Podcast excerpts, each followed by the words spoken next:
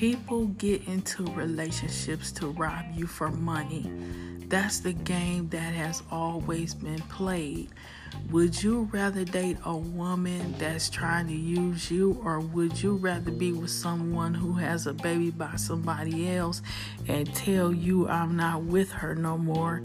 And this is common because these are both manipulative lies that they tell you just for money. They use you because they don't want to be with you, because they don't like you.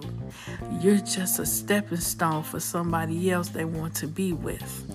That they like, that's going to rob them for some money in order to live and feed somebody else. But have a boy first, they said. They require more attention. Nope. Hell no.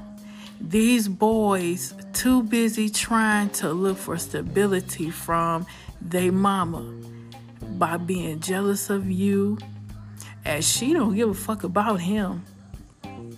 So he robbed you out of your shit that she bought for you with her money. So he robbing her not you.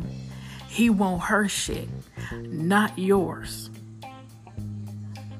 Sincerely, Breland Marie.